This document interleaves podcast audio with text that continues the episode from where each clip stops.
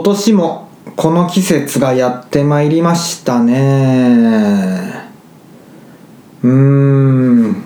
今日がまあ10月27日ですね。今が、え夜9時ですね。いや今年もこの季節がやってまいりましたね。そうですね。ベストコンテンツを発表するそんな時期がやってまいりました。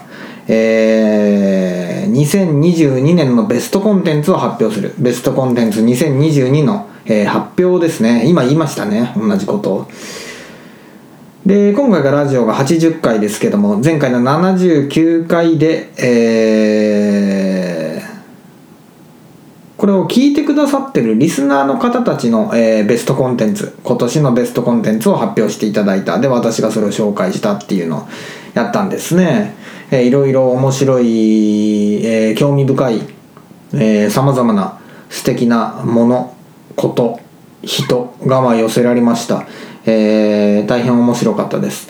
で今回はその後編といたしまして、えー私の岡崎の、えー2022年に触れたものでこれが素晴らしかったというもの人ことをこう発表したいと思うんですね。えーベスト10をね。皆様からはベスト3を募りましたけども私はあのえーこの番組の、えーレギュラーなので レギュラーなので、えーベスト10まで発表させていただける権利がありますからあの、まあ、ご紹介したいと思います。毎年恒例ベストコンテンツ、えー2022をこう発表したいと思いますね。早速ねじゃあ早速そのもうご紹介していきましょう。えー2022年に岡崎が触れたもので、えー素晴らしかったものコンテンツ。あ先に言っときますがこのコンテンツっていう言葉の幅はむちゃくちゃ広いです。あのえー漫画であったり映画であったり小説であったり本であったり、えーその他問わずあらゆる芸術それも問わず、えー食べ物でもいいですし、えー概念でもいいですし、えー何かイベントでもいいですし人でもいいですし、えーこの間 寄せてくれたストレス鈴木さんの、えー2022年のベストコンテンツの第3位は引っ越しでしたからね。引っ越しという概念でしたから。いいですね。まあそういうような感じですから。あのーえーおそらく世界一射程が広いランキングだと思いますね、えーこれがありなら何でもありですからね。えーまあということで、えー岡崎のベスト10をご紹介したいと思いますね。それではあの第10位を発表します。第10位は鶴崎吉之進です。鶴崎吉之進ですね。これは少し前のラジオでも何か鶴崎吉之進は果たしてコンテンツベスト9に入るのかっていうようなことをなんかラジオで言った記憶があるんですけどこれ何かと言いますとですねぬいぐるみなんですね。ぬいぐるみ。あの私は生まれて人生で生まれて初めてぬいぐるみを買ったんですね。今年。経緯を説明しますと先に、えーなぜぬいぐるみなんか買ったのかという。高松に行きまして香川県の。でまあ面白くてですね高松はうまいもんがいっぱいありますからまあ牡蠣を食ったりだのなんだのなんだの、えー刺身を食ったり鶏肉を食ったりしてなんだのなんだの食って。で愉快だわと思って美味しいですねと思って。でその愉快な気持ちで、えー古道具屋さんに入ったんですよ。そこで見かけたのがこのぬいぐるみなんですね。でどんなぬいぐるみかと言いますとねあのキツネです。小ギツネのぬいぐるみですね。で見た瞬間からどえらい可愛いなと思ったんですよ。あんまりここまで強烈にからあの可愛いとこう心が動く。ましてやそのぬいぐるみでこのように心が動いたことは僕はこれまでなかったんですけどこのぬいぐるみに関してはもう見た瞬間から可愛すぎるなと思ったんですね。えー、小狐のぬいぐるみです、えー、4本でこう立って四つん這いになっているぬいぐるみなんですけどなんでこんなに可愛いんだと。まあその理由が分からんままに理由までたどり着かんままにいやまあしかしこれはちょっと買っといた方がいい気がすると思って生まれて初めてぬいぐるみをそこで買ったと。で、えー、香川の街の中をこう俺はぬいぐるみを抱いてこう うろうろしてたんですけども。あの狐のぬいぐるみを持ってねうろうろしてたんですけどそのえー、理由がね後になって分かったんです。このぬいぐるみは俺がじ俺の実家で飼われてる柴犬にめちゃめちゃ似てるなっていう。そうです。あの私は実家で柴犬を飼ってましてでそれが割と顔がこう犬なんだけども狐顔なんですね。狐っぽい顔なんですね。それにめちゃめちゃ似てるんですね。毛の色も顔つきも目つきも、えー、鼻の感じも、えー、耳の感じも似てますね。それでこうああなるほどねと。あいつに似てるのかと思ってそれがその何というか可愛らしさプラスその懐かしさみたいなのを私に、えー、感じさせた心に芽生えさせたのかもしれません。愛着をね。でその犬はえ実家の柴犬はいまだに元気で、で、名前をですね、えー、岡崎豆やっこと言うんですよ。豆やっこは、えー、漢字は豆に、大豆の豆に、えー、冷ややっこのやっこです。豆やっこですね。えー、女子なので、えー、芸者みたいな名前がいいなと思って僕がつけたんですね。岡崎豆やっこですね。で、このぬいぐるみの方は鶴崎吉之進ですね、えー、鶴崎は、えー、鳥の鶴に岡崎の崎に吉は大吉の吉でで野はひらがなの絵に似た野でで、えー、進行進行するの進むの進ですね。これ鶴崎吉之進ですね。でぬいぐるみを、まあ、生まれて初めて買ってどうだったかというと面白いですね。あの以前から実はぬいぐるみにこの数年間興味があったんですよ。それなぜかと言いますと私がたびたび話題に出す、えー、三宅龍太先生。映画監督であり脚本家でありスクリプトドクターの三宅龍太先生がさまざ、まなあの三宅龍太先生には異名があるんですね。要するにいろんな好きなものが多くあの趣味の幅が広いのでいろいろなことに造形が深い。で例えばあのブルボニストっていう名前をお持ちです。あのお菓子のブルボンが大好きだそうなのでブルボニストと呼ばれてる。でお風呂の入浴剤も好きなのでまあなんたらっていう異名もあるんですけどその中の一つにそのぬいぐるみ。三宅龍太先生はぬいぐるみが大好きで。でとりわけそのぬいぐるみの素晴らしさを世の男性陣に伝えていく。伝道していく、えー、そうした時の肩書きがお名前が、えー、ぬいぐるみの伝道師ぬいぐるっていう名前で活動されてるかどうかは知らんのやけど活動しとるかどうかは知らんけども。そういうあの名前を持ってるほどぬいぐるみが好きだ。でいろいろその三宅先生が出演するメディアでえー、ぬいぐるみっていうのはこういういいとこがあるんだよっていうのをいろいろ喋ってらっしゃって。それを聞くとあちょっとぬいぐるみを持ったことはないから、えー、保有してみたいな手に入れてみたいなと思ってた。それでうってつけの機会が訪れたので、えー、ゲットしたというわけですね。うんできたら本当に魂を宿らせたいと思ってますね。なんで普通になるべく話しかけるようにしてますね。ええマジで。マジでね。できたらこう魂が宿ってもらえた方が面白いなと思うので、えー、なるべくこうこまめに話しかけて、えー、やっとるというところ今魂を注入しとる作業の途中でございます、えー、それがベスト10でした、えー、第10位でございました。鶴崎吉之進。えー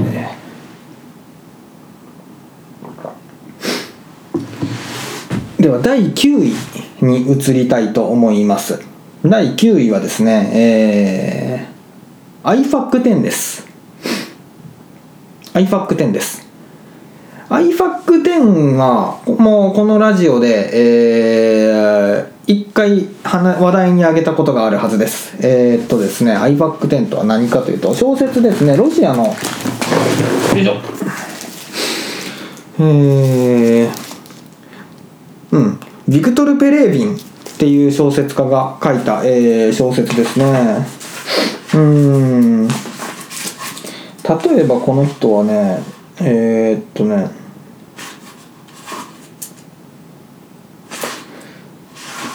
ジェネレーション P」っていう作品とかが有名ですかね。うん。であのーまあ現代ロシア文学のそのリードしてるうちの一人ですね。ソローキンとかと並ぶような感じの。でまあこの物語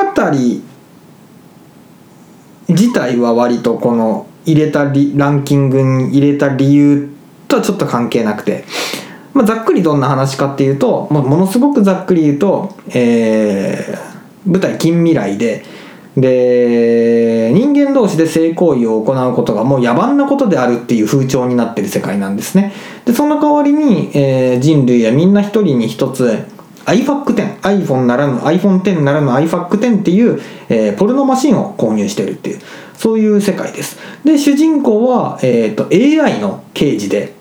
で彼が、まあ、そこで起きたあるアートにまつわる謎を解いていくっていう、えー話ですね物語は。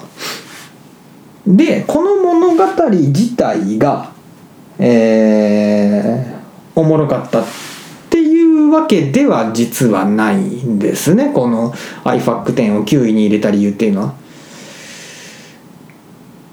あのーこの iFAC10 を読んだことによってその一つ自分岡崎が書く小説の企画のアイデアに結びついたからなんですこの9位に入れたのは。うん、要するにアイデアイデアのその種発火元になってくれたっていう、えーマッチになってくれたっていう話なんです。なので9位に入れたっていう感じです。どの辺がそのアイデアの連想元になったのかインスパイア元になったのかっていう話をしますね。あのねこの iFAC10 は主人公がまあ刑事です。で刑事であると同時にこの物語を書いてるえー作者でもあるんですね。この iFAC10 という小説は主人公の AI 系 AI なんだけど、まあ、ざっくり刑事と思ってくれたらいいです。主人公の刑事が自分の捜査を小説として書いてる、まあ、自分の捜査を全部自分で書いてるっていううんつまりこの、えー書き手自身が自分の捜査を、えー執筆してる。ですね。で探偵自身がその物語を書いてるって言ったらいいです。これこうこう言うとちょっとあのまどろっこしい言い方になってるけどホームズとワトソンを考えてもらったら分かりやすいと思います、えーシャーロック・ホームズの活躍シャーロック・ホームズと助手のワトソンがいますね。シャーロック・ホームズの推理活躍をワトソンが書く。ワトソンが語る。あれが普通のこれが普通のその、えーホームズとワトソンの関係です。で例えばそれはよく転用っていうかもうずっとそのこのスタイルは、えー現代に至るまで使われ続けてて、えー例えば京極夏彦先生の作品だったら京極堂の要するに京極堂っていう探偵の活躍を関君っていう小説家が書く。小説家が語る。っていう感じ。えーなので、えーなんていうかオーセンティックな探偵物語だと、えーまあ、だとっていうとちょっと語弊があるな。まあちょっともうざっくり言わせてください。あの、普通は探偵がいて、探偵の活躍を助手が、ワトソンが、えー語る。えー見て語る、見て書くっていうスタイルが、まあ、オーセンティックなっ、ていうかまあ、シャーロック・ホームズ的な形の、のえー典型としてあるんですけど、あのそうじゃなくて iFAC10 は探偵が自ら、えー書いてるっていうことことなんですね。これちょっとうまく伝わってるかな？俺説明ちょっとこれ下手すぎるな。まあいいや。でえー探偵その人が、えー自分の活躍を自分で書いてる自分で小説にしてるっていうってことはってことは i f a c 1はそれそのそういう形なんですけどということはえーそこには何か企みがあるはずであるっていう話なんですね。とというか私がそう思ったんですね読んでる途中で。ここには何かまあきっと仕掛けがあるだろうっていう読んでる途中で思ったわけです。でなんとなくお察しの通り俺はですねこれまだ全部読んでないんですよ iFAC10 半分ぐらいでやめてますね。半分もいってないな。4分の1ぐらいだな。4分の1ぐらいで、えー、やめてるんですね。あのこの iFAC10 は割とそのギャグ。まあうんギャグが多くて、えー、要するに権威があるものを下ネタに絡めて笑わすっていうようなギャグが多くて、えー、アートとか文学とかそういうのをね、えー、下ネタと絡めることで、えー、まあ笑うっていうタイプの笑いが多くてでそれ面白いんですけどちょっともうそればっかり続くからちょっともういいかなと思って思ってきたところにあのアイデアがひらめいたんで、えー、それはもう休憩して、えー、本はそのしおりをして閉じといて自分の企画を立てる方に進んだっていう感じなんです。要するにあのー、探偵と筆者が同一人物である。でそこには何かきっと企みがあるんだろう。この iFAC10 という本には。と思った時に俺ならどうするだろうって考えてそこから、えー、企画が一つ生まれたんです。それをベースにして。これは何か面白いことができそうだと思ってベースを作ったんですね。であの今の探偵と筆者が同一人物であるってことこれをまあてこにして一案考えたっていう話です。まあなんでそのアイデアを与えてくれたっていうことであの嬉しいので9位にしたっていう感じですね。本当は読み終えてないので、まあ、続きもこの年末年始にでも読めたらなとは思ってはいるところではありますが、まあ、いずれにしても本当にそういうその嬉しいアイデアを与えてくれたっていうことで、えー、9位に選ばせていただきました。でその作った新しい企画はあの編集者さんに投げてましてでまあいい感じになったらいいなと思ってるところでございます。うん。と今の9位の説明あまりうまくなかったですかね。うん。説明があんまりうまくできんかったからなんか申し訳 iFAC10 とペレービンさんに申し訳ないから6位ぐらいにランクアップしてあげた方がいいじゃろうか。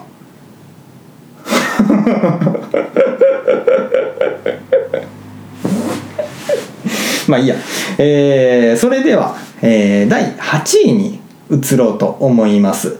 えー、岡崎が今年出会ったベストコンテンツの、えー、第8位でございます。これはですね、渚蓮渚蓮さんの絵です。あのー、渚蓮というお名前の画家の方が描かれアーティストの方が描かれた、えー、絵ですね。でその絵のタイトルが、えー「セイチーズ」っていうタイトルです。あのー、日本で言うと写真撮る時に「ハイチーズ」っていうあれのその英語版ですね「セイチーズ」えー、チーズって言ってって言ってにって笑ってもらうっていうやつですね。これがこの絵がねむっちゃ良くて。見た瞬間に買いましたね。買うことを決めましたね。で実際実はその生で見てないんですけどね。未だに。あのネット上で見まして。あのこのラジオにも出てくださったうちの、えー、近所にあるオブっていう、えー、ギャラリーのえー、行司さんという方がそのオブをやられてるんですけどそのオブで、え、今月この12月いっぱいぐらい個展をされてたんですね。その渚蓮さんという方が。でそのかその個展の中に飾られてる絵らしいです。展示されてる絵らしいです。で僕はちょっとこの展示を見に行けてない。だけどもえー、オブさん行司さんのそのなんだツイッターか。それにそのこの絵が載ってるのを見てでえーすぐ買わせてもらったっていうもう気づいてすぐ買わせてもらったって感じですね。いやそりゃ買うやろっていう感じの絵でした。どんな絵かと言いますとですね先に言いますと僕はこの渚蓮さんという方をその今回この絵を見るまで存じ上げなくてですね。でこの絵絵を買った後でその古典絵を飾られてるらしい他の絵もその、えーネットを通していくつか見させていただいたんですねでどれも面白かったんですけどやっぱずば抜けてこの絵がその自分の好みにもうこのもっというかもっと言うとこの絵だけが自分の好みにドストライクで入っていてそれで買わざるを得なかったというか見た瞬間にやっぱ買ったのねっていう感じでしたね。えーちょっともうちょっと先にそのどんな絵かっていうのを説明します、えー言葉で、えーどんな絵かっていうの。これはですね、まあ、水彩画ですね。でサイズが割とちっちゃくて確か20何センチかける10何センチぐらいの感じのサイズ感だったと思います。で何が描かれてるかっていうと、まあ、要はですねまあ、まるで着ぐるみのマスコットキャラあのマドカマギカのなんか白い、えー白子みたいな人がいますよね、僕と契約して魔法少女になってよっていうあの白子みたいな人ですね。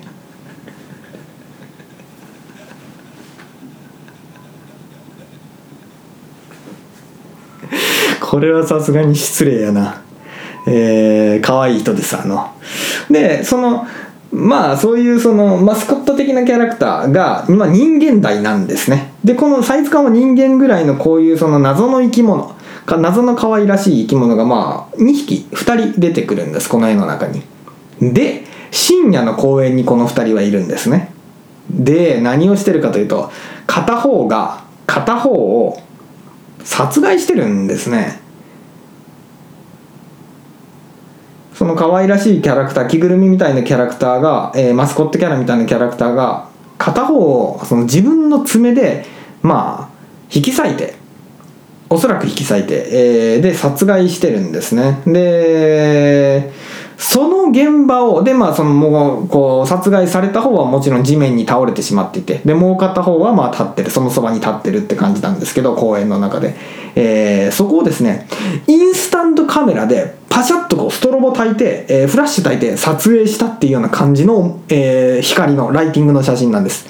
深夜の公園で、えー着ぐるみのような生き物が2人で片方が片方を殺害してる。でその様子を、えーインスタントカメラでストロボを焚いて撮影したっていう。まさにその瞬間のえー瞬間の、えー映像をこう絵にしたっていう。水彩画にしたっていうような感じの絵なんですね。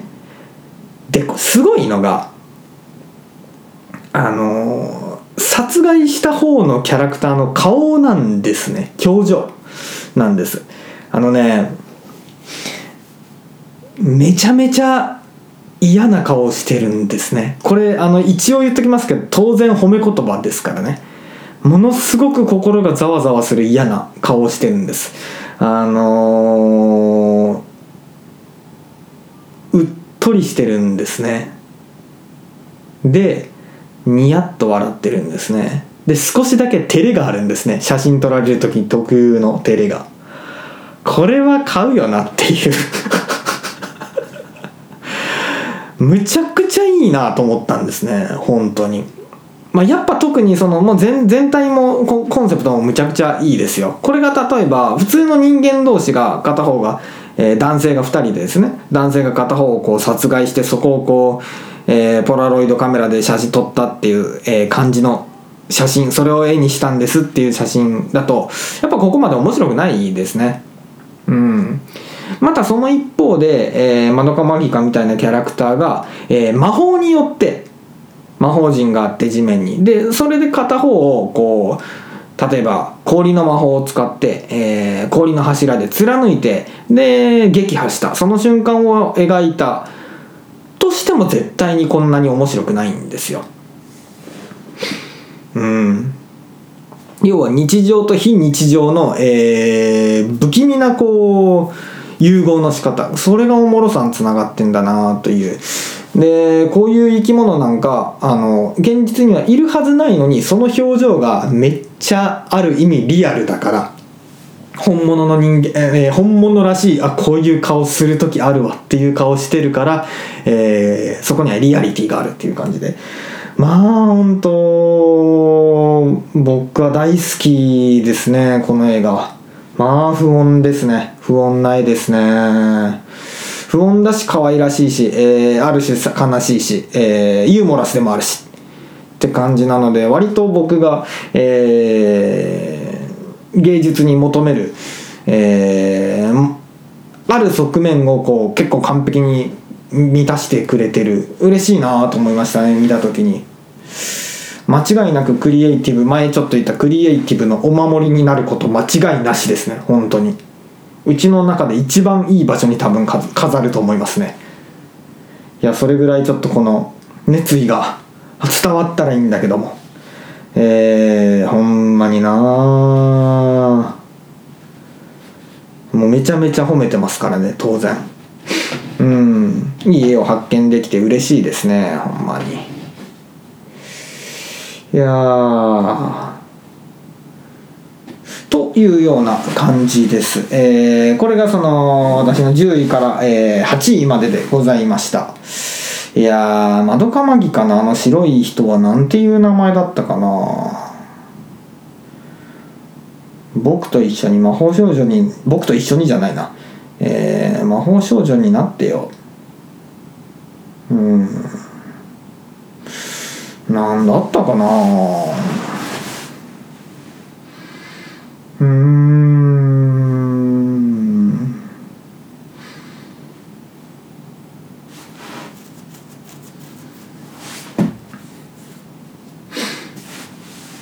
名字がありましたっけ？あの人には。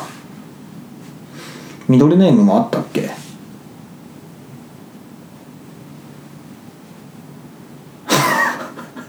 考える気がなさすぎるな。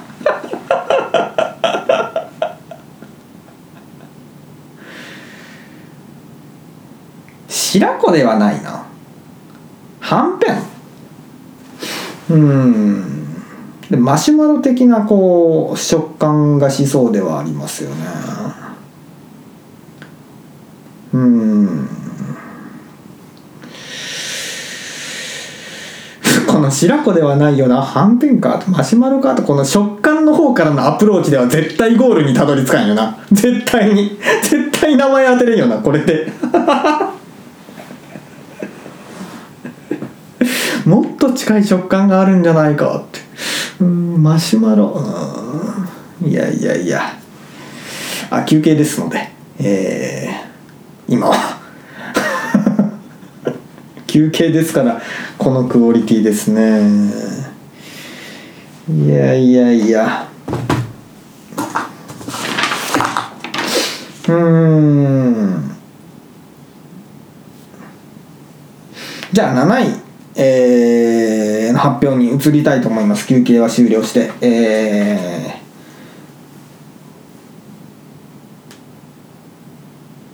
じゃあ7位の発表をします、えー、岡崎のベストコンテンツ。2022の第7位はですねイコール。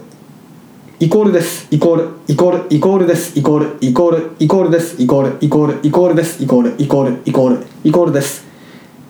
イコールです。イコールっていうのはですね、えー、綴りが EQ えー、EQUAL まあ普通にイコールあの英語で書いた時の英単語で書いた時のイコールですけども、えー、これはラッパーですね。元。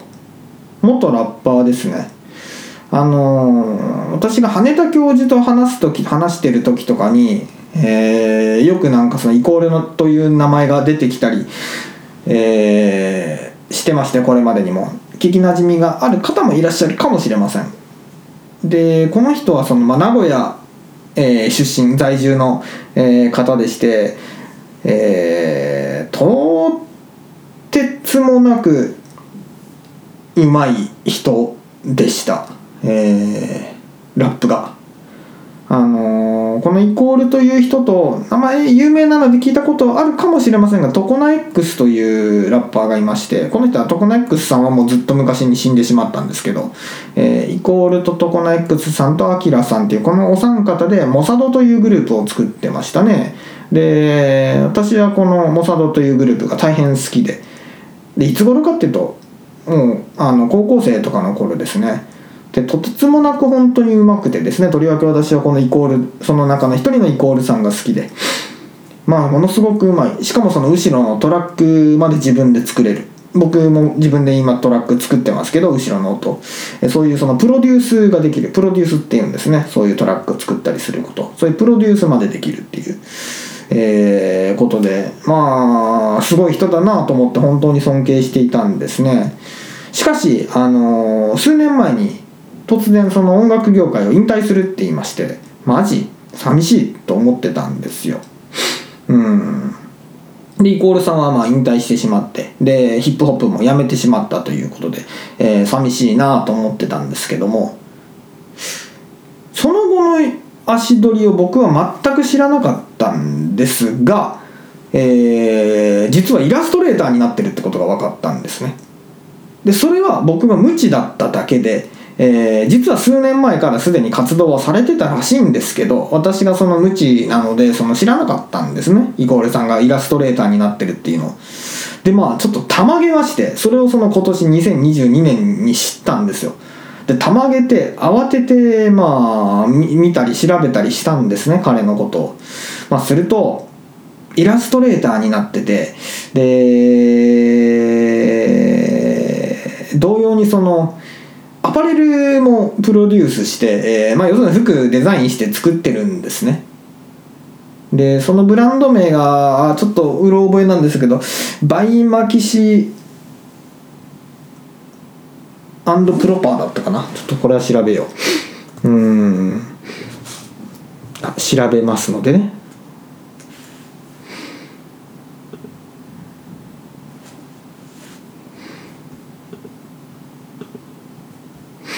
調べてますからね今。うん。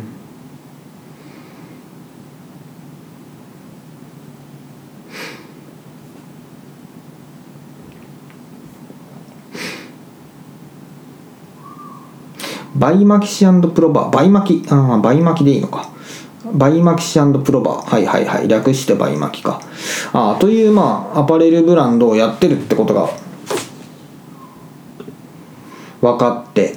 まあ本当たまげましたね。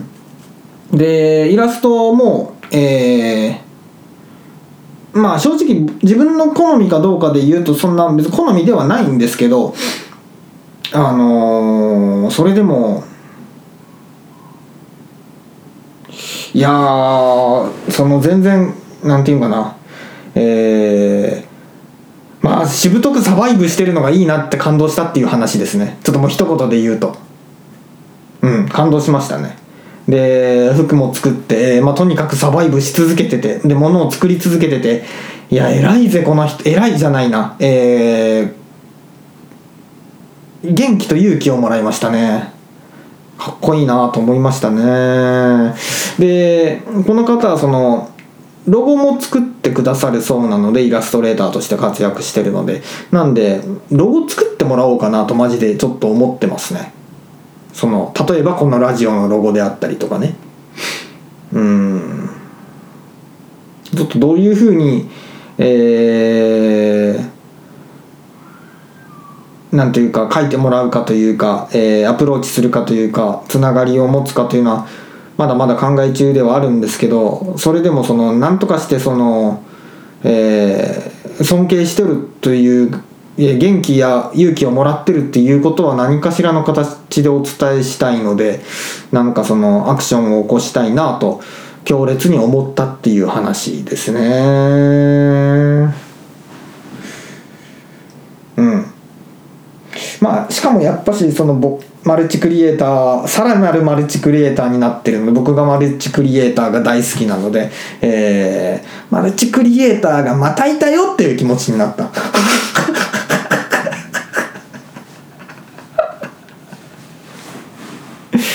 いやほんとすげえなーと思いましたね。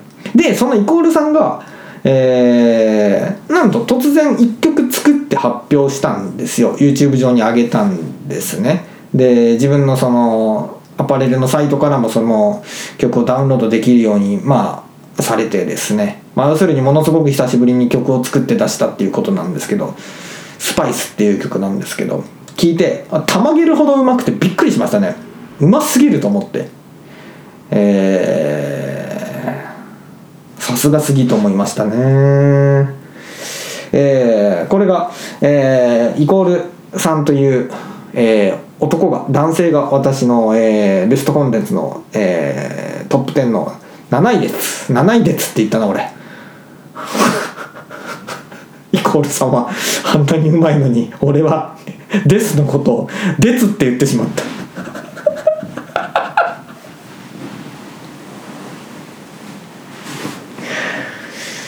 えー、まあよしとしましょう。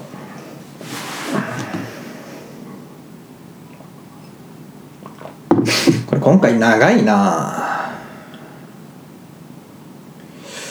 前回の79回も長かったですが今回の方が長くなってしまう可能性はこれ大いにありますね。まあよろしいでしょう、えー、毎年の恒例企画ですから大切なね、えー、ですからね。年に一度の、えー、大企画ですからね。まあじゃあえー、6位の発表に移ります、えー、ベストコンテンツの第6位ですけどこれはちょっとね皆さんご存知ないかもしれないな。いかにその情報通な方でも、最新のトレンドに詳しい人でも、ちょっと知らないんじゃないかなと思いますね。うん、ちょっとあまりに最新的すぎるからな。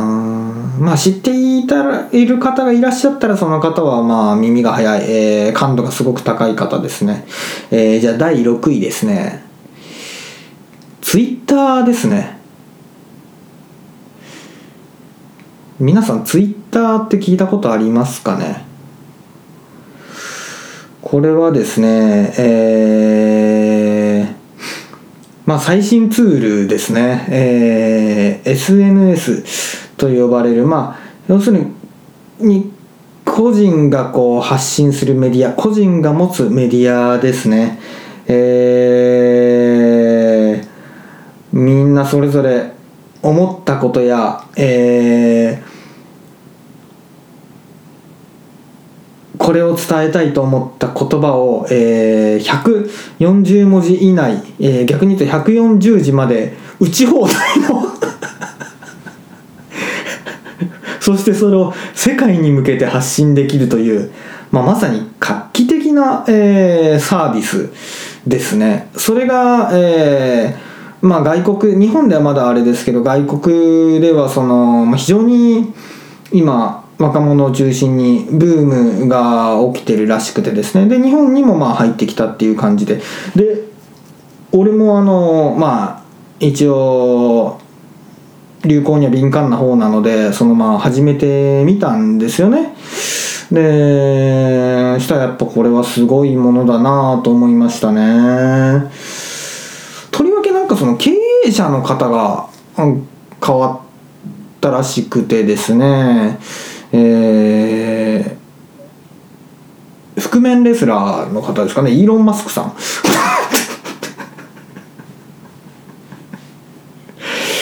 その方にまあこの経営権がシフトしたにことによってまあよりよりなんというかまあ素敵な素晴らしい、えー、革命的な革新的なサービスにさらにこう進化していくんだろうなと僕は思ってます。まあ予想を立ててますね。うん。えー、シフトしていくだろうなと思ってますね。やっぱもう今後はその個人が情報を発信する時代だなとまあ思いましたね。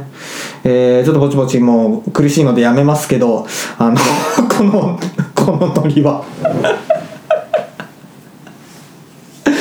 いやでもまさかあのー、ツイッターをね俺がするとはという感じでしたね。あのー、まあ結局妹があの何のかんのとお膳立てしてくれてで妹がいまだに全部やってくれてるのであれなんですけどもまあそうは言ってもしかしえー、ツイッターなるものに自分が近づいたっていうのはびっくりすることですね。本当に。あのー、ストレスさんもびっくりしてましたね。えー、面白いですね。で何が良かったかというとあのいろいろそのターという規制があるものだからこそ例えば140文字とかね規制があるものだからこそそのできる、えー創作ができてよかったっていう話です、えー140文字のなんだ幻想小編小説とかを500本書けたんですね。面白くね。えーフレッシュな気持ちでね。でそれが良かったなと思いますしこの間もなんか A41 枚に書いた小説もなんか、えー友達にプレゼントしたものをアップしたんですけどもまあそれもツイッターやってなかったら生まれてないもんですし面白いなと思いましたね。えー、ツイッターですね。ツイッターですよ。これからの時代はツイッターです。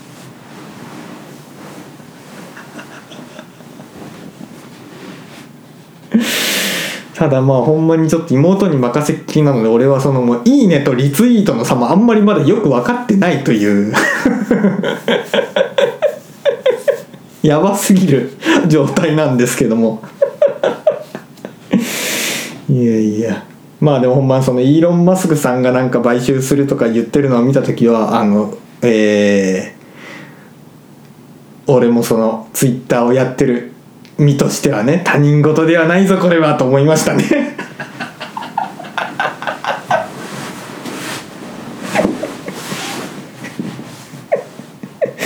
あ あ面白いですね。面白いのか？面白いのは？まあいいや。じゃあ第5位の発表いたします。えー第5位は彼の自由に関する研究です。えー山口あだなさんが書かれたですね、えーこれはですね、えー漫画ですね。読み切り漫画ですね。これは素晴らしかった。あのその企みとかも全部含めてもう最高だと思いましたね。うん。あのーこのラジオでも第24回かな。めっちゃ前だな。めっちゃ前だな。24回なんか。これ今80回で。えー紹介したことがあります。第24回。タイトル「遅れてドカーン系」とかって言って、えーご紹介しました。なので詳しい話はそれを聞いていただくのがいいと思います。まあかっこいい話ですね。かっこいい物語ですね。ほんまに。こういうのが作れたら楽しい。美しい物語ですねマジで。えー、ほんまに、えー本質と表現ががっちり一致したむちゃくちゃかっこいいめっちゃくちゃかっこいい物語ですね。これほんまにかっこいいですこの話は。うん。例えば同様に素晴らしい物語は読み切りは他にもいくつかあるのはあったんですけどでそれらを入れるとほんま収集がつかなくなってしまうんでちょっとあれにしときやめときますが今回は。まああのこの彼の自由に関する研究っていう作品は本当に素晴らしかったですね。うん。えー、まあそんな感じでございます。というところで、えー第4位、えーに移ります、えー岡崎の選ぶベストコンテンツ今年のベストコンテンツ第4位は、えーと妹です。俺の妹です。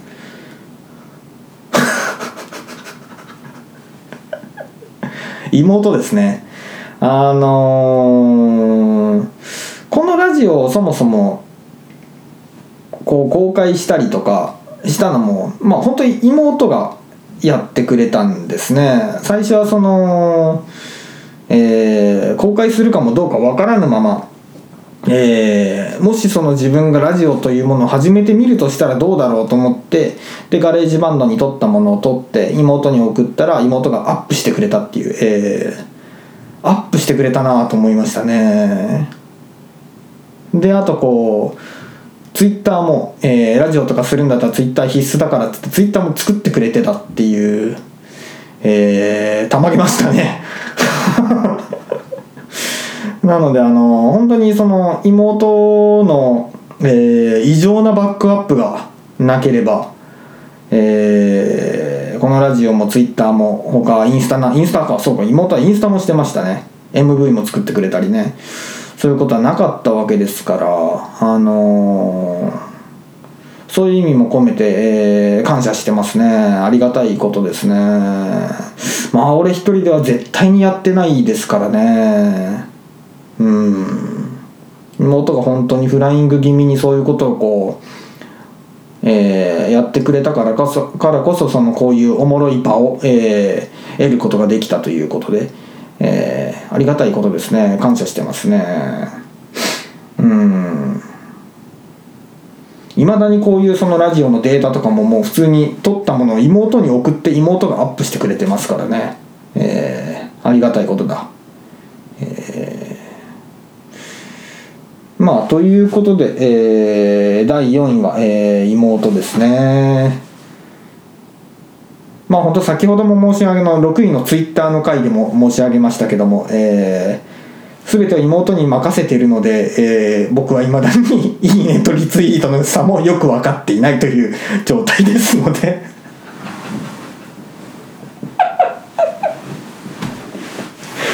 良くないといえば良くない。もう少し自分でこう学ぶ必要があるのかもしれませんがまあしょうがないですね、えー人間ができることには限りがあるのでリソースには限りがあるので俺は、えーいいねとリツイートではないことをこう まあいいや。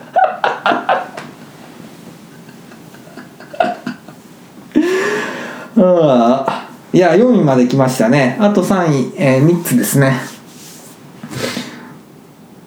どんなコンテンツが入ってくるのやら楽しみですね。もう1時間ぐらい経ってしまったな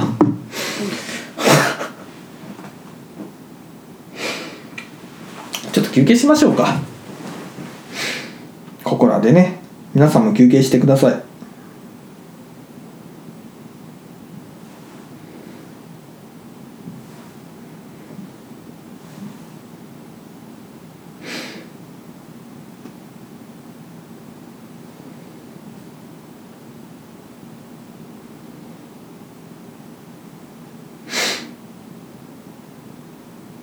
なるほど。うん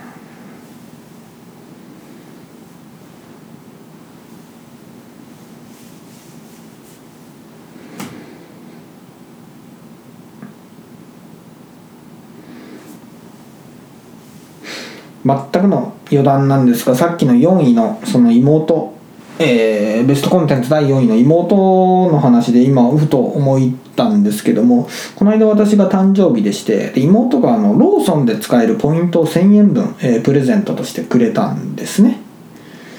それでその1000円であの今ついさっき本当についさっきこのレコーディングする5分前に家のすぐ前のローソンに歩いていきましてこの1000円で何か自分にその、えプレゼントを買おうと思ったんですよ。何を買ったかと言いますとえー、ブルータスの村上春樹本のあの合本です。1年ぐらい前にあのブルータスが金色のやつと銀色の表紙でその村上春樹さんのその特集、えー総特集をこう2冊に分けて、えー発行してたのを覚えてらっしゃいますからね。その合本が出ててでそれを買いました。めっちゃええわと思って、えー最高じゃなと思いましたね。えー買いました。えー以上です。この話は。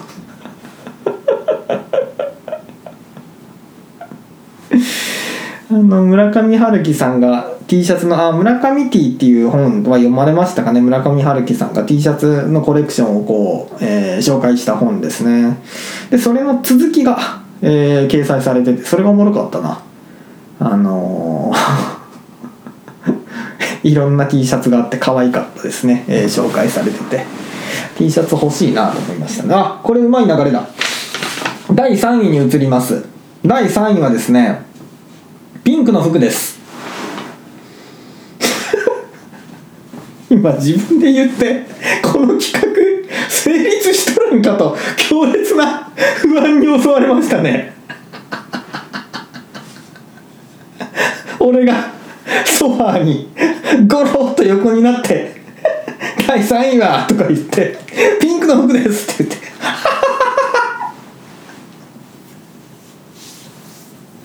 これは成立しとるんじゃろうか。うー不安になってきた。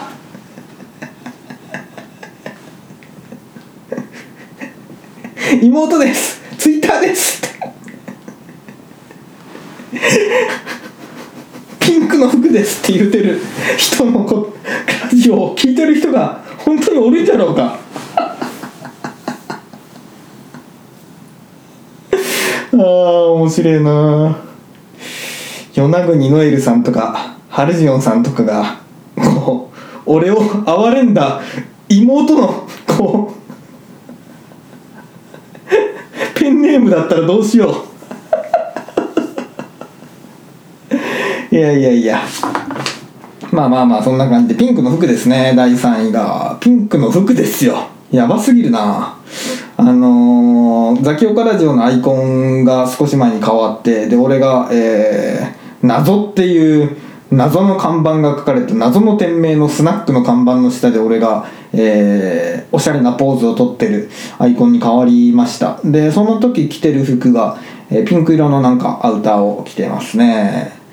でその写真じゃないか。その写真じゃないけどなんか同じ日に撮った写真がえー、っとツイッターの、えー、アイコンにもなってると思うんですけど見てないので分からんがなってると思うんですね。でその時もあの同じピンク色の服を着てましてでこのピンク色の服の話をしてます俺は。ピンクの服っていうのはこのピンク色の服の話をしてますね。これは何て言うんだろうな。ブルゾーンじゃないな。形的にはスタジャンに近いけどスタジャンでいいのかな。うーん。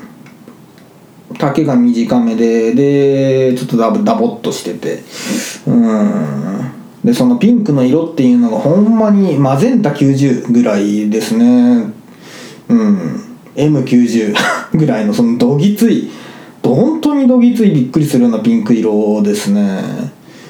でまあ古着屋さんで見かけてこれは可愛いと思って買ってでずそれからずっとこれは可愛いと思い続けマックスの状態でずっと思い続けてる状態です。最初に見た時に可愛いと思ったその感動が全く薄まらずに弱まらずに慣れずにそれに飽きずにずっとマックスの状態でずっといいと思ってるっていう。でそれをもう本当にずっと来てますね。このこの秋以降。可愛いなと思って。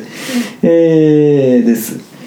でもう少しこれの話を真面目にするとあのー、僕はずっと服黒い服が好きであの黒い服ばっかりいつもまあよく買ってたんですね。とりわけアウターはもう黒が多かったですね。なんだけどもあのー、派手なアウターいいなと思いました。うん。むしろ悪趣味なと言っても別にいいですね。まあ元気が出ますね。うん。楽しいですね。愉快ですね。まあ新鮮な感じがして楽しいですね。まあというのでえー、そのピンクの服っていうのがいいなと思ったっていう話でしたね。うん。皆さんは好きなブランドとかあるんですかね？いかがですかね？それを聞きたいな。あそれを聞こうぜ。それを聞こうぜ。あの好きなブランドを教えてください。よく着てる服でもいいですよ。好きなブランでもブランドでもいいしよく着てる、えー、服のブランド。でもいいです。これが欲しいと思ってるブランドでもいいです。教えてください。これを聞かれてる方。あの前回えーお便りをくださったえー、っとで前回紹介した、えー、ハルジオンさんとえー、っとあれ、えー、匿名希望さんとあとあのー、与那国ノエルさんとあとストレス鈴木さん。その好きな服を教えてください。好きな服のブランドを教えてください。えー、お店でもいいですよ。このお店家の近所のこういうお店が好きなんであるっていうのでも構いませんので、えー、教えてくれたら嬉しいですね。いいな。これは楽しい企画だな。うん。いいですね。教えてください。ぜひとも。えー、俺もなんか考えとこう。服は面白いですよね。なんか服の話もまたしたいですね。楽しいよな。うん。なんかのんびびりしてしまったな。のんびり。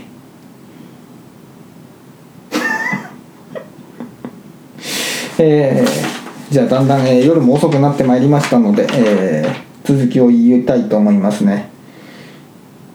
第2位がですね、えー、これはですね、ちょっとタイトルを伏せさせていただきます。タイトルが明確についてるもんなんだけども、これは伏せます。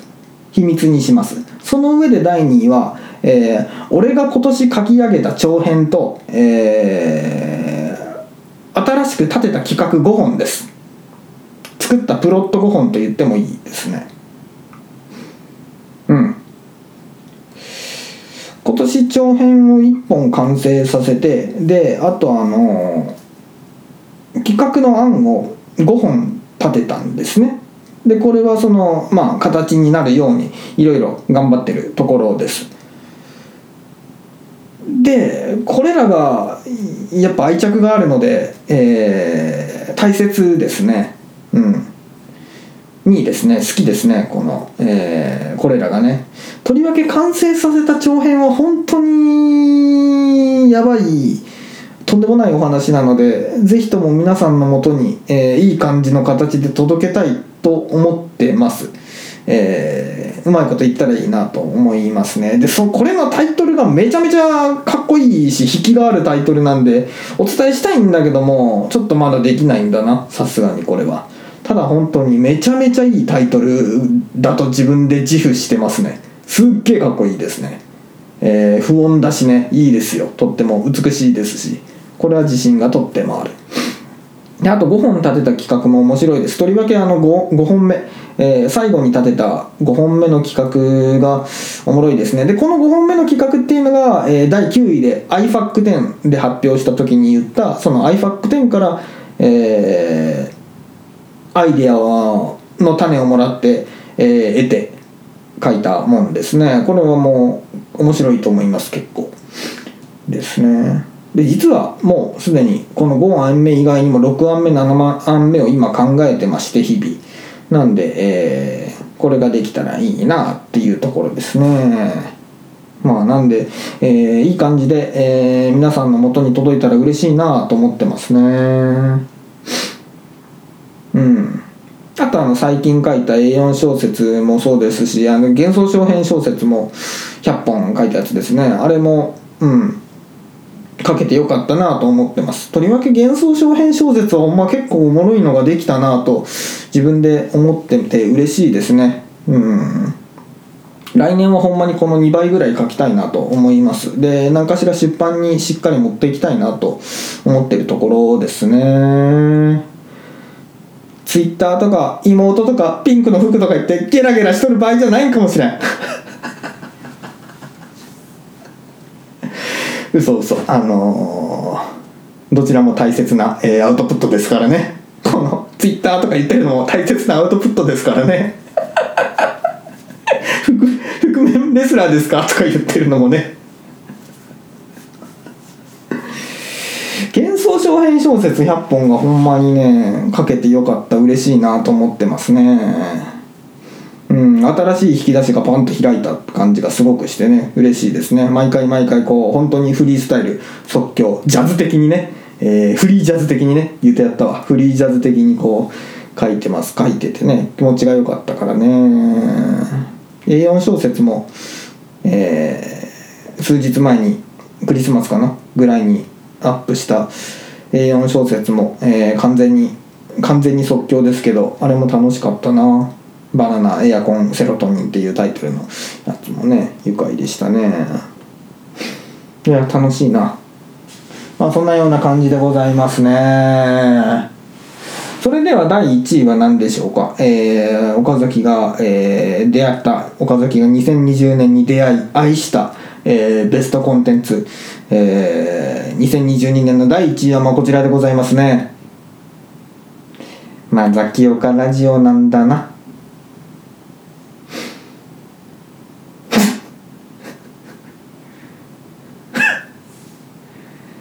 ザキオカラジオなんだな。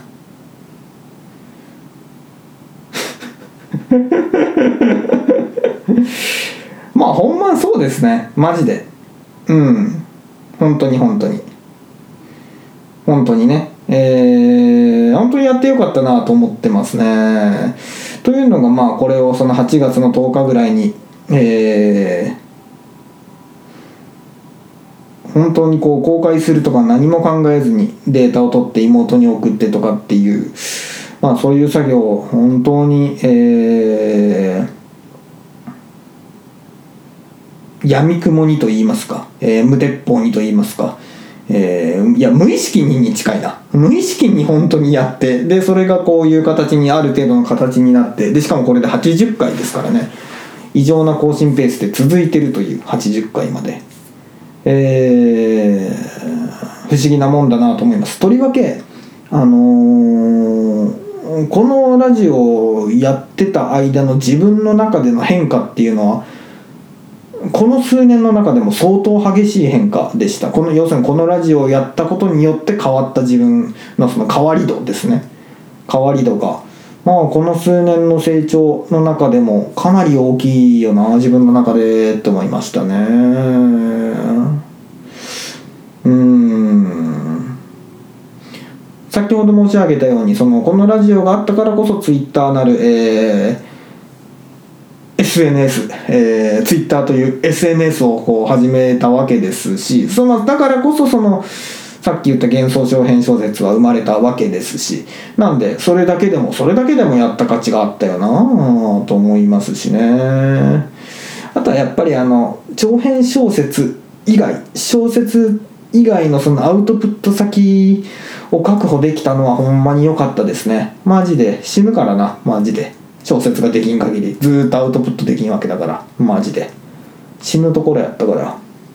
うん。まあなのでそういう意味でもそのありがたいですね。本当に、えー、心と体の、えー、健康を保ってくれてると思いますね。嬉しいわほんまに。であとは何といってもやはりそのえー、これを聞いてくださってる方との距離感の近さですね。おそらく尋常じゃ今いろいろそのポッドキャストはあると思うんだけど距離感の近さランキングは相当上位にいると思いますね。マジで。ほんまに。それが嬉しいですね。要するにあのー、あれだ。えー、自分が作ったものを手売りしてる感覚。がかなり味わえてます。要するにそのこれが面白いって言ってくださってる方に一人ずつそのお店のカウンターの前まで来てもらって嬉しいですって。でこういうとこが好きですって言っていただいてで俺もこういうその声に、えー、元気をもらってるんですよとかっていうようなことがこう会話ができてるっていう喜びがあってそれがいいなと思います。うん。なんかこのラジオをしたことによってあ小売りの仕事っていいなって思ったんですよ僕。あの僕の友人でそのえー、古本屋やりたいとかあとはその、えー、小さいバーやりたいとかっていう方がいてでそういう方たちで実際やってる人もいるんですけどそういう人のその喜びを味わえた感じが疑似体験できた感じがします。あの違う部分は大いにあると思うんだけどその本質はこれだろうって思いましたね。うん。ですね。なんでそれを味わえただけでもその喜びを味わえただけでもよかったなって思いますからね。ほんまに。ほんまにほんまに。嬉しいなと本当にすごく素直にえー、思いますね。なんでまあそういう意味でもよかったなっていう感じですかね。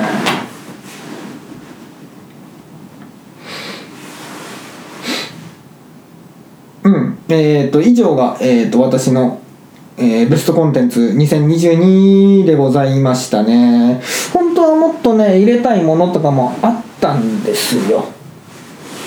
うん。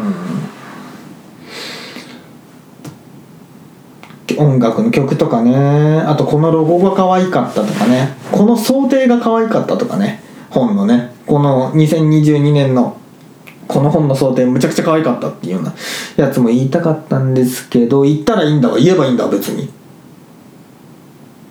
次回番外編をします。あのーこれが良かったこの本の想定が良かったとかこの曲が良かったとかっていうのをやろうと思います。なんかその要するにえー、とあれですね。えージャンルジャンルごとの、えーベスト〇〇みたいな感じですね。えーそうです。えーそうです。撮影賞とかえー音楽賞とか、えーそういうことをですね、えーアカデミー賞における。それだ。いいですね。やった。この企画が楽しすぎるからずっと俺はやりたいですね。来年1年これやりたいですね。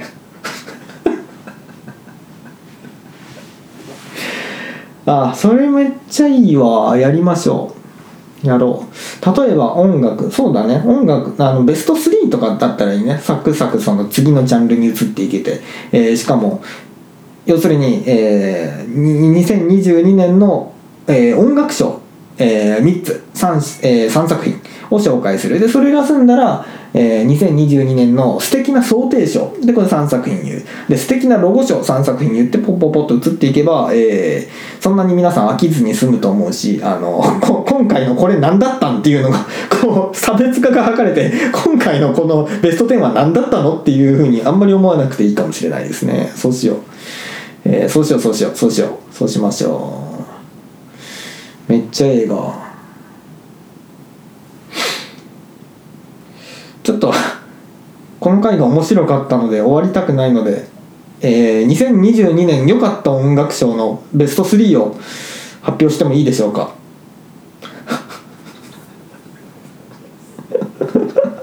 次の回でやった方がいいですかね。疲れてますかね皆さん。いやさせてもらおう。あのーえー次回予告として、えーさせてもらいましょう。2022年の、えーこれが素晴らしいなと思った音楽のベスト3をちょっと発表させてください、えー第3位は、えーリル・ヨッティさんの「ポーランド」です。えー、アトゥクマポーラー違うアトゥワオアトゥポー。ラーっていうサビですの曲ですね。どっかのラジオの回でも言ったはずですね。えー、ほんまにほんまにほんまにピクサーの「わーりー」なのであの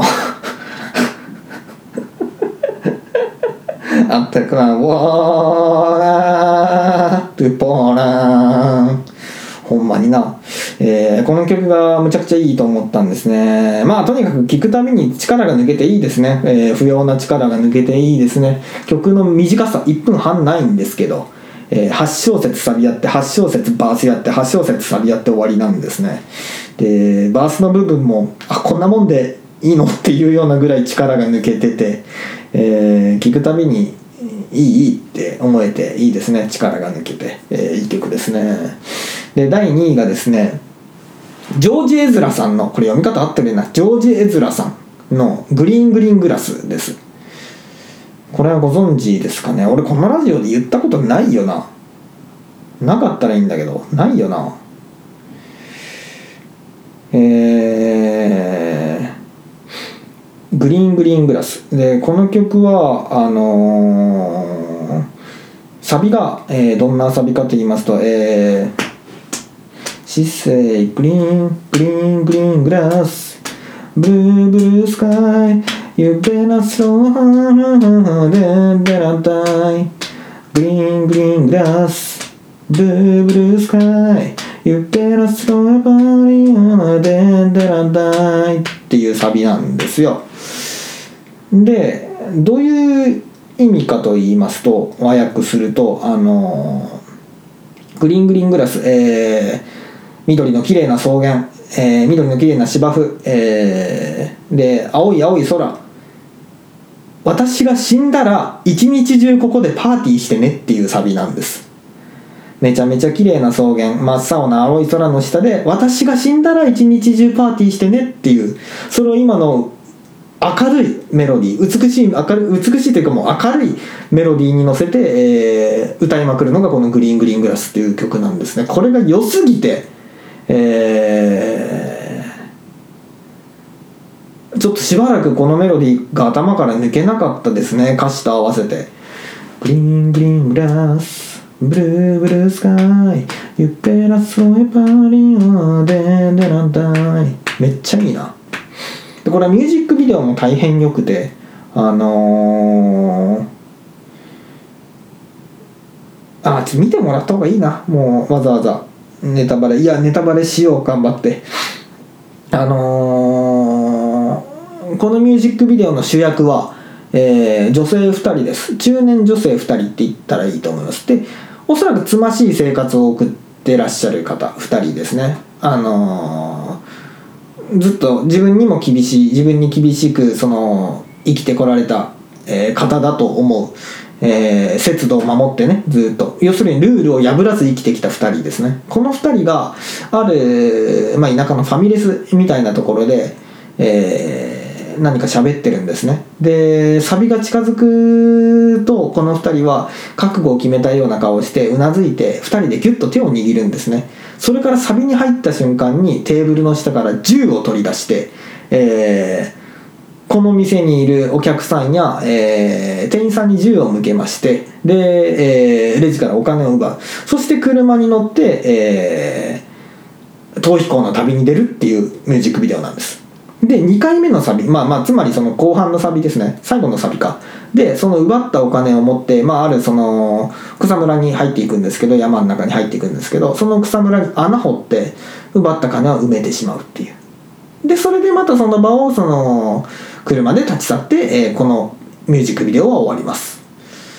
というまあ開放感ある種開放感があるミュージックビデオで、まあ、羽目を外したわけですね。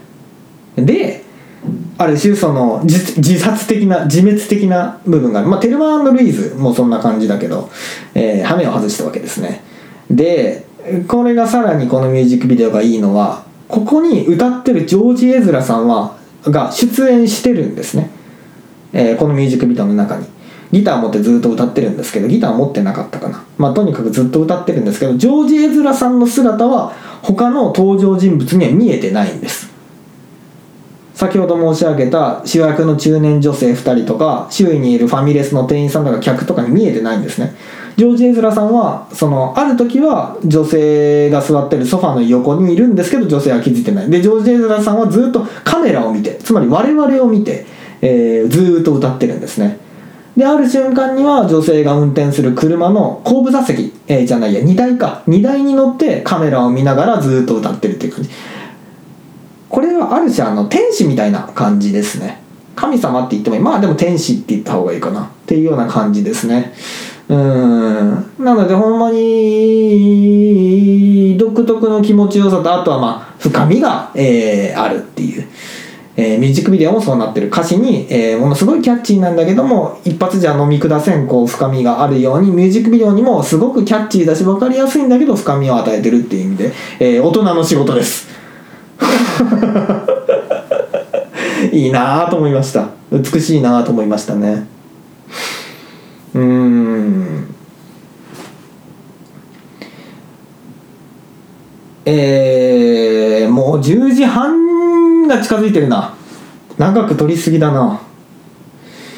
じゃあえー、2022年のの音楽のブスト1を、えー、お伝えさせてください、えー、音楽部門の、えー、第1位でございますけどもこれ何かと言いますとえー、当時というラッパーの日本人の当時という日本人ラッパーのおスーパーオーシャンマンっていう曲です。これ良すぎる。これは良すぎる。これは良すぎるんですよ。曲が。スーパーオーシャンマンです。曲が、えー、どんなんかと言いますとえー、サビがこの曲のサビがえー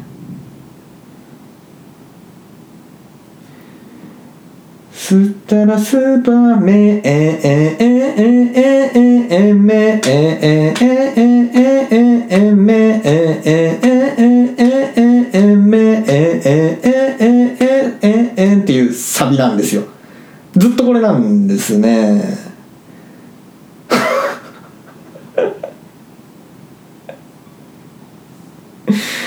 トゥルト体流れるここをた胸元をはだけたら吸ったらスーパーメンえええええええめええええええめえええええめえええええっていうとんでもなくいい曲もうぜひ聴いてほしいですねあの実際にでまあ声には爆裂エフェクトがかかってまして、えー、とりわけトラックがいいんですね。トラックっていうのは後ろで流れてる音楽インストの部分ですね。あのー、バースの部分はバースっていうのはサビじゃないとこです、えー、バースの部分は、えー、トラックがドリルっていう最近ずっと流行ってるヒップホップの一ジャンルがあるんですけどビートの組み方が特徴的な、えー、ドリルっていうジャンルのビートの組み方なんですよ。えー、でベースも特徴的でそのドリルにのっとったビートなんですね。ところがこれがサビに入るとフックに入るとフックっていうのはサビってなんですけどでこのフックっていうのはさっきの「メえええええええっていうとこがサビなんですけどサビに入ると今度は四つ打ちに変わるんですねこれが。ドリルのドリルだったビートが四つ打ち。四つ打ちっていうのはあのクラブミュージックの EDM とかがまさにそうですね。キックがとにかくずっとこう同じテンポで 4, 4回、えー、1小節に4回打たれる。ドンドンドンドンドンドンドンドンこれが四つ打ちですけど。要するにバースの部分がドリルでフックに入ると四つ打ちに変わるという。で四つ打ちに入ったところで、えー、さっきのスーパーキャスーパーシンプルかつスーパーキャッチーな、えー、声が乗ってくるっていうか、えー、歌の歌が乗ってくるっていう。で爆発的にそれがこう、うん、まあさっき言った通りスーパーシンプルスーパーキャッチーですね。これが本当いいなと。まずまず普通に曲としてすごくいいなと思ったのがそれなん。その曲としてすごくいいなと思ったっていう。でこの曲の魅力はもう一つあって曲としての良さはまあまず音楽的にいいっていうのがあるんですけどもう一つはミュージックビデオですね。ていうかこの当時という人間の人間性って言ってもいいですね。このミュージックビデオできたら見てほしいんですけどスーパーオーシャンマンで検索して。これはあの褒め言葉で言いますよ。褒め言葉ですからね。あのねダサいんですね。でえー、もっと言いますとうーんいやあーどうかな。うん語弊を恐れず言いますとちょっとこれはどどどうなんだって思うところがいっぱいあるんですけどあのこの当時っていう人がそのうん自己自己肯定感っていうより自己信頼感か。うんがものすごく強い人でありそれを歌詞にもしてる人なんですね。要するに表現にもしてる人なんで、あのー、見てるうちに普通だったら普通客観的に見るとこれはあんまかっこよくないよねっていうことを本当に自信満々にうっとり自己陶酔たっぷりにされるんですね。で見てるとかっこよく見えてくるんですね。でこれはあのー、山田玲司先生が漫画家の山田山田玲司先生がされてる、えー、ヤングサンデー、えー、動画のチャンネルですね、えー、ヤングサンデーの中で、えー、山田礼二先生ご本人だったかあれそれとも同時に出演されている方か忘れてしまったんですけどあのアイドルの条件みたいなことを語られてたんですよ。アイドル。アライドルというかスーパースターか。スターの条件ですね確か。が何かっていうのを語られてたんですけども一番は最終的にはもう自己陶酔性。どんだけ自分がやってることにうっとりできるかどうかっていう。もうそれが勝負であり肝であるっていうことをおっしゃってて。でなるほどねと聞いた時は当時思ってたんです。でマイケル・ジャクソンとかまあ確かにそうだよなって。もうカニエ・ウエストだってそうだよなと思って。うんそうよなと思って。思ってたんですけどこの当時さんの姿を見てああこういうことかと思ってそのスターに必要なのは自分へのうっとり感。いかに自分がやってることを信頼して信じて、えー、自信持ってやり続けていけるかっていうその辺。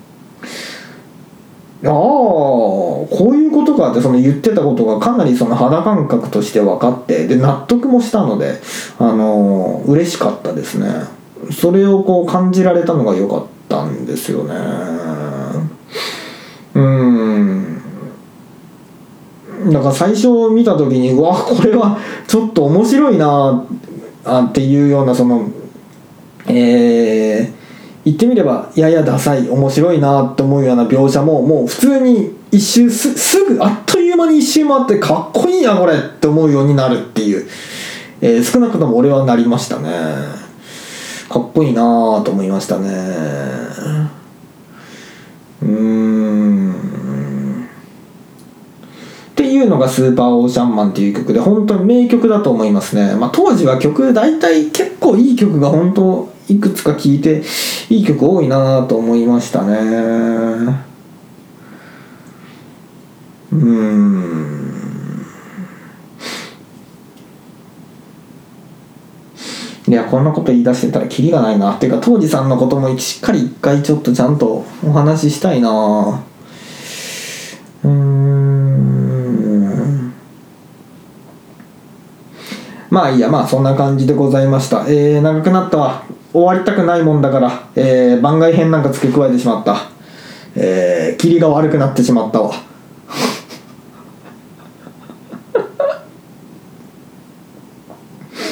まあまあそんな感じでございましたので、えー、それでは今回は、えー、こんなところにしておきますのでありがとうございました。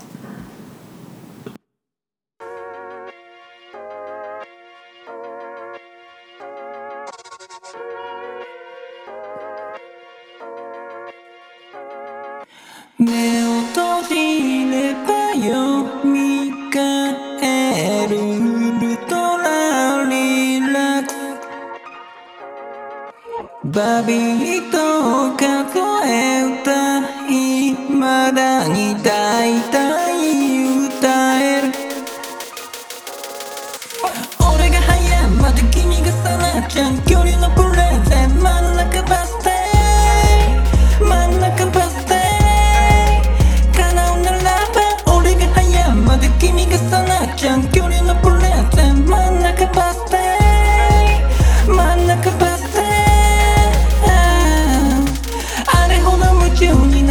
作品はそうない。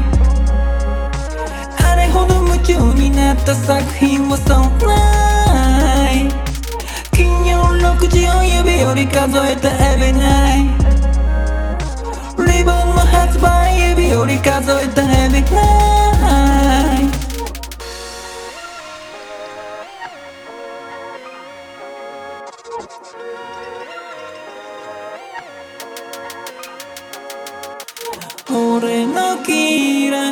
じゃないってのは大好きって意味。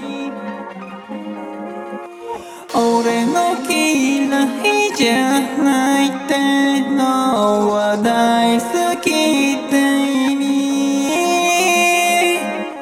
家族に傷ついた二人が家族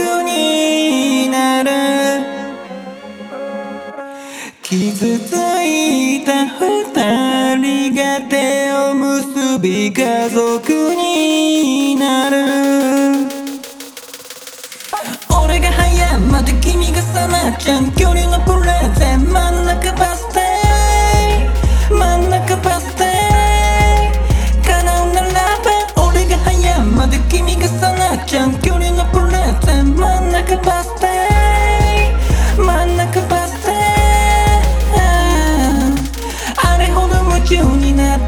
品はそうないあれほど夢中になった作品はそうない金曜6時を指より数えたエビナイリボンの発売指より数えたエビナイ